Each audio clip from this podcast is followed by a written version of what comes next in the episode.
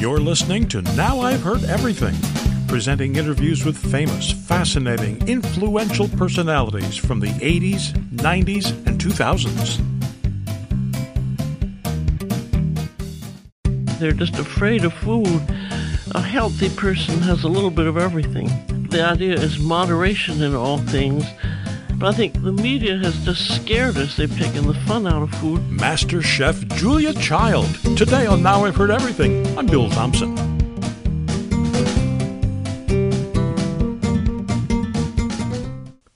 Julia Child is probably the reason many people became professional chefs. She's also the reason that many, many millions of other people have tried things in the kitchen they never thought they could actually do themselves. For many years, Julia Child was America's most famous chef, most likely because of her public TV series called The French Chef. In 1993, as yet another of her TV series was premiering, Child collected culinary wisdom from some of her peers for a book called Cooking with Master Chefs. And that's when I met her. So here now from 1993, Julia Child. Our television show was called The French Chef because I'd always hoped we'd get some French chefs on, which we never did. Then also it was a short title and it would fit in one line in TV Guide.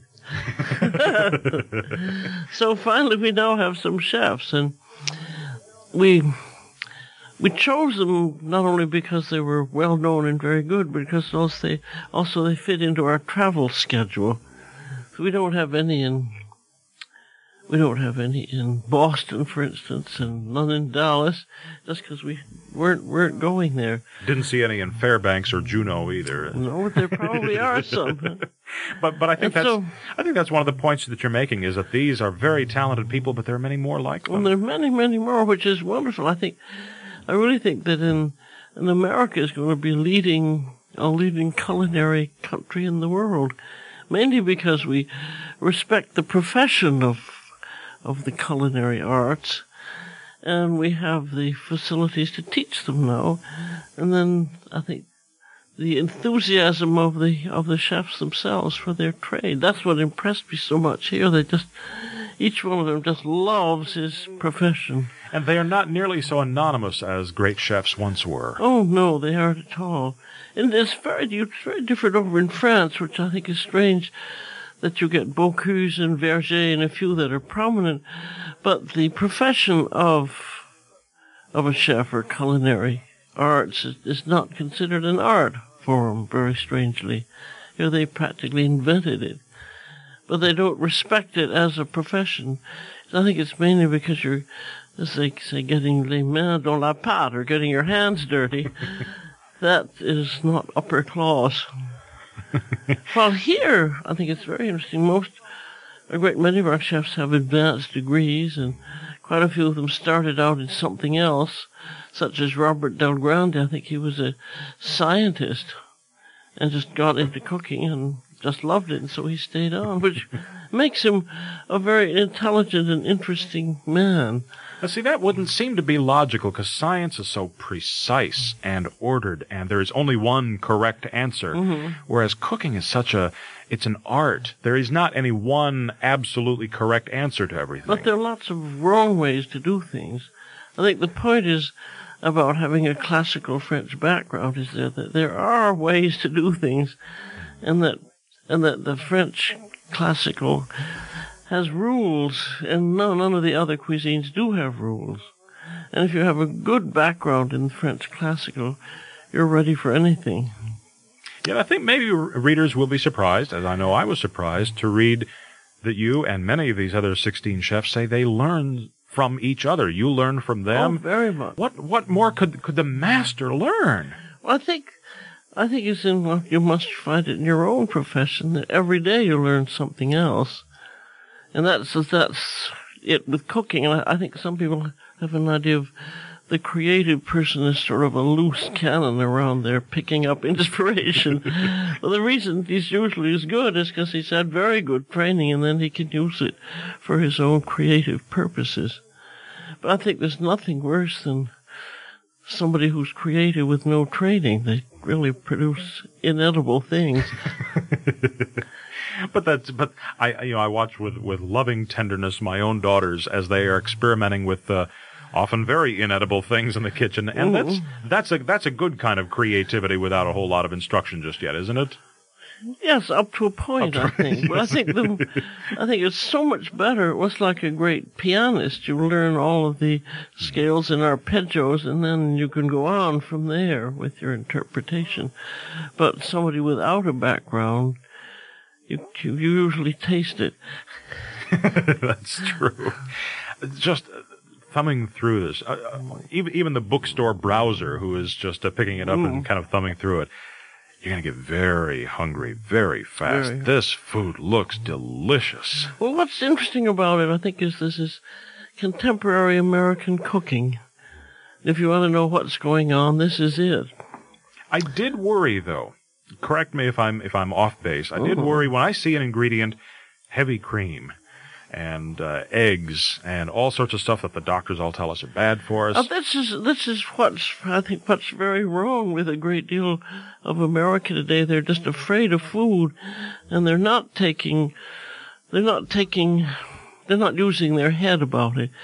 A healthy person has a little bit of everything, and you're I mean the idea is moderation in all things and a great variety of foods, and it's very dangerous not to eat any fat. And, and, and eggs are tremendously valuable nutrient, nutritious items. But I think the media has just scared us. They've taken the fun out of food, and a lot of people aren't using their heads. But if you have moderation in all things and a great variety, and weight watching and exercise and fun in the kitchen, you're going to be fine. And I think the the Amer- the a what is it the agriculture's upside down triangle makes very good sense where you have you have more vegetables and grains and less dairy products and meat, but that doesn't mean that you're leaving them out. It's very dangerous to leave things out because you don't know what you're missing.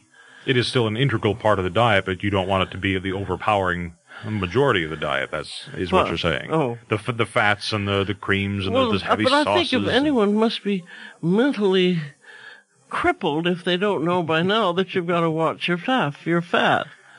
And that also, I think another thing in the new point of view is small helpings. I mean, people that go in and have a 12 ounce steak, that's just stupid. You should have a steak, you can have a perfectly well marbled, nice steak, but about the size of a pack of cards or a little bit bigger than that. I was But you have something very good, but a small amount of it. After this short break, if you're a little intimidated by TV cooking shows, Julia Child pulls the curtain back just a bit.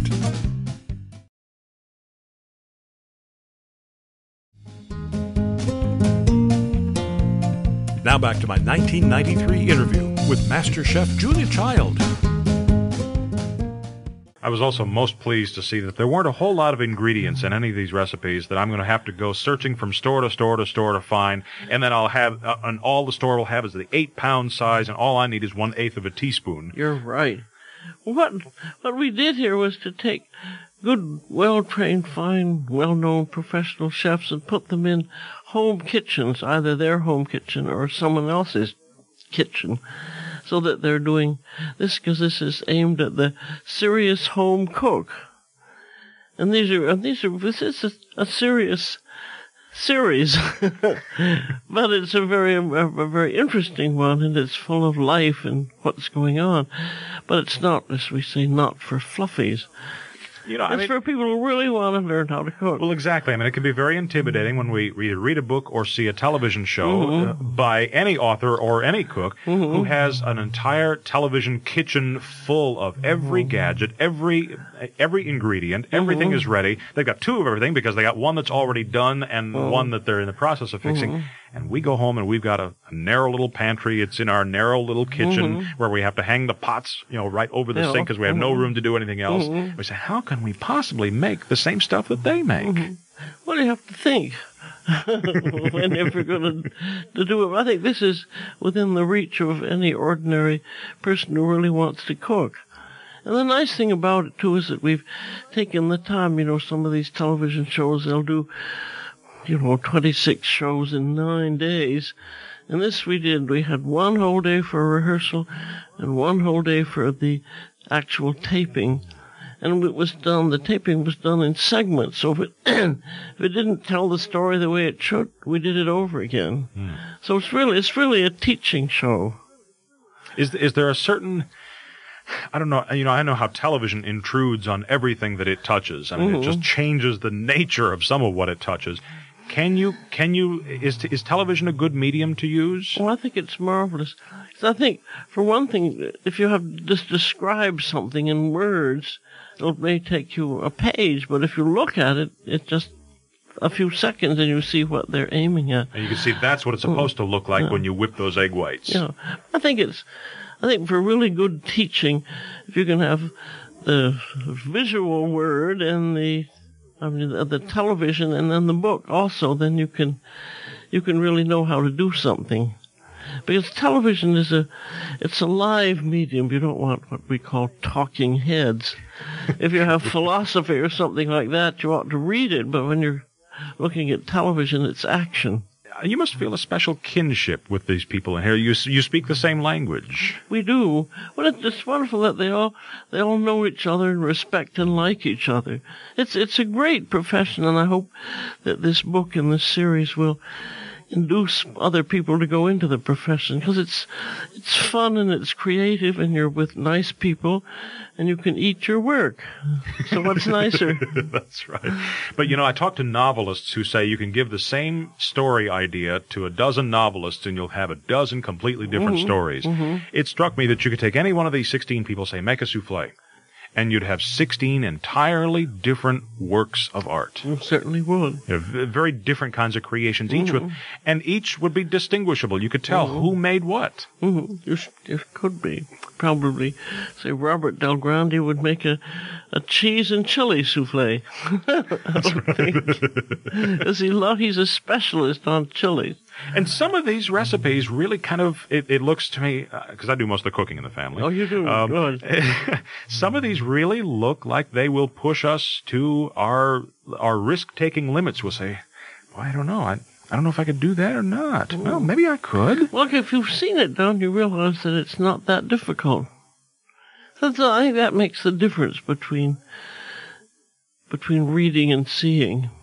There's also a confidence factor too. The the, the, the belief that, yeah, I could do that. I could do that. It's not. It, it's I think the fact that you can see, you have it, a picture of it in the book as to what it's supposed to look like. You might not arrange it in such elegance as the chefs do, but it gives you at least an idea of what you can do. it's like those pictures on the packages of food that says serving suggestion.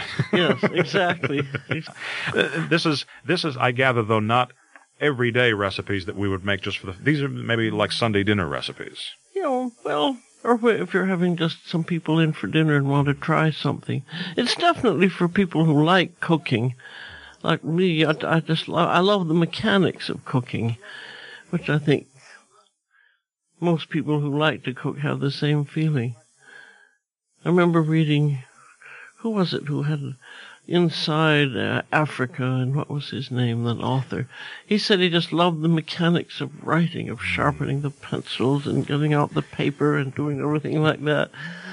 It's the same thing. I don't, I don't, I hate housework, but I'll do anything in the kitchen, for instance. Now, you- Wash the floor, anything else. Are you are you one of these people who cannot pass one of these kitchen utensil stores without stopping in and seeing if there's some little thing you need? I'm afraid so. I'm, I'm a megalomaniac, but I've got so much stuff now I have been able to resist. How about you? Uh, uh, there's so much stuff that I say, boy, I'll bet that could be good for something. But I'm not. I'm, I'm not advancing it to the point where some of the stuff really looks bizarre, and I have no idea what it could possibly be used for. But I'm I'm sure it'd be fun to use it for something. Exactly. And then I find myself going because I've got a shelf full of cookbooks and saying, what could I make with that thing?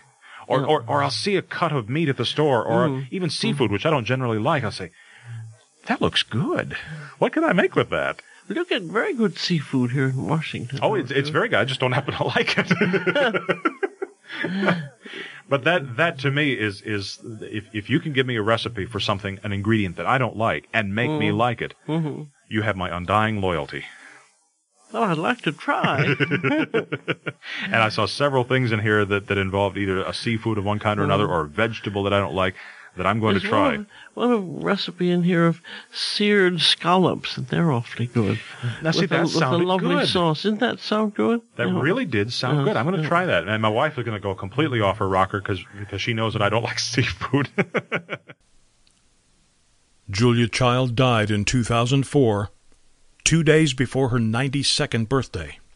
And you can find easy Amazon links to many of Julia Child's books at our website, heardeverything.com. Would you do me a favor? If you liked today's episode, would you tell a friend about Now I've Heard Everything? We post new episodes here every Monday, Wednesday, and Friday, and you can find us on all major podcast platforms. And you can find all of our past episodes at our website, heardeverything.com. And thanks for listening. Next time on Now I've Heard Everything, it may not be a three hour tour, but at least you won't wind up marooned on a desert island. My 1993 interview with Gilligan himself, Bob Denver. Once you bought that these people were really so-called stranded, that you'd have these kind of people stranded on a desert island, that's it. Once you buy that, then we can do anything we want. like Sherwood said, just don't go too far. And we all laughed. That's next time on Now I've Heard Everything. I'm Bill Thompson.